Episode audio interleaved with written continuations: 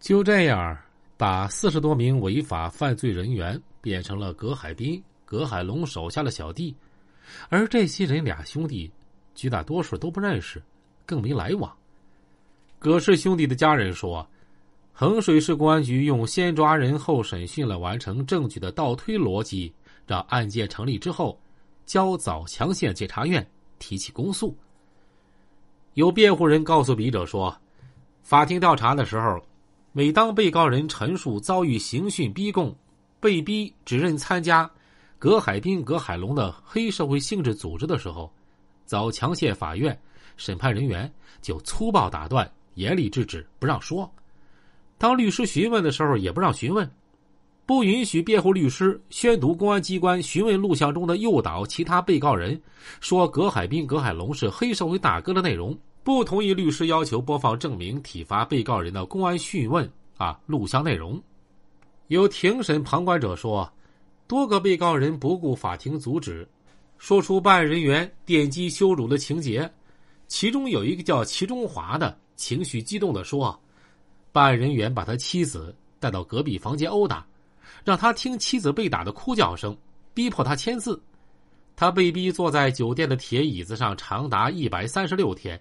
实在忍受不了非人的折磨，趁着去卫生间的机会撞头自杀，被发现拖出，头上的伤疤还没好，又接着打。临送到看守所之前，还遭到电击。”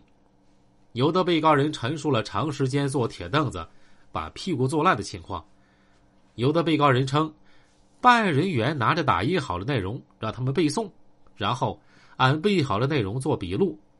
有的被告人因为在法庭陈述了真实情况，被枣强县检察院取消了认罪认罚从宽处理建议。葛氏家人控告信中称。非但绝大多数被告人不认识葛海滨和葛海龙，就连两兄弟之间也已经多年不来往，更不可能存在共同犯罪。辩护律师认为，罔顾事实、强定涉黑，违反法定原则。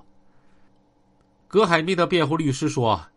公诉人指控本案具有黑社会组织犯罪，证据不确实、不充分、不成立。本案证据。”都是言辞证据，全案缺少客观证据，没有形成完整的证据链，指控不成立。一审判决拼凑不够证据标准，不具备任何证明力的证据，强行认定本案涉黑是人为拔高，违反证据定罪的刑事原则。这个律师还说，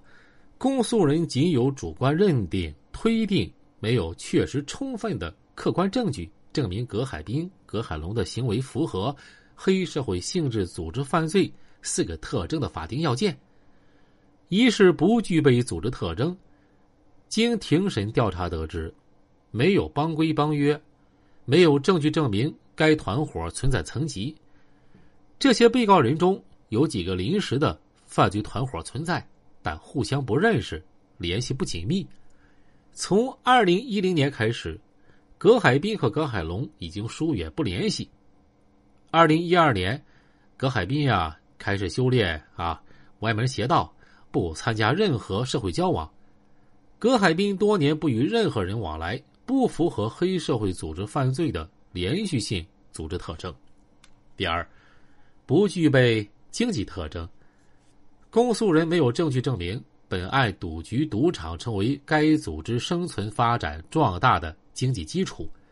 也没有客观证据评估证明该团伙垄断控制了张家口的赌博市场，也没有证明该团伙有属于团伙使用的资金以及属于团伙的资产。第三呢，不具备危害特征，公诉人没有证据证明葛海滨、葛海龙在零七年出狱之后，亲自策划、指挥、领导该团伙多次多起。进行了危害社会的有组织的严重刑事犯罪。本案指控的所有犯罪可以证明存在犯罪团伙，有社会危害，但程度没有达到黑社会性质组织犯罪的高度。第四，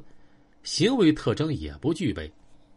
公诉人仅仅把多年前运营时间很短的赌场赌局和聚众事件认定为黑社会性质组织的行为特征。没有证据证明有一件或几件犯罪是葛海滨、葛海龙指挥安排的、有组织的，没有两兄弟垄断张家口游戏厅的证据，更不符合黑社会性质组织犯罪的垄断性、暴力性和经常性。本案庭审中存在刑讯逼供的线索，公诉人没有依法履行注意义务，更没有依法进行监督。辩护律师指出，对于本案五十一名被告人被抓获了第二天都不送看守所，全体被指定居所监视居住两千零九十六天的事实，公诉人没有在批捕、审查、起诉程序中对本案是否存在。刑讯逼供、非法取证线索予以排查是违法行为。本案不是有明确的犯罪事实被立案抓获破案，而是全案没有证据，其侦查程序违法，全案的供述均涉嫌以非法方法取得。公诉人在批准逮捕、审查、起诉、法庭审理的时候，未能体现法律监督。辩护律师还称，被告人齐中华、田晓东。任立彪、葛嘉欣等人在庭审调查中提出曾被刑讯逼供、非法取证的线索的时候，都被公诉人员与合议庭当庭严厉制止。此行为是对存在非法取证的线索故意回避，有同步录音录像可以查证。葛海龙的辩护律师称，有铁的证据证明公安侦查阶段存在刑讯逼供、疲劳审讯、体罚被告人。诱导等非法取证情况，公诉人所举证据不合法，但是法庭连起码的排非程序都不启动，直接驳回排非申请，告知被告人、辩护人可以上诉或向其他部门控告，实在是令人吃惊。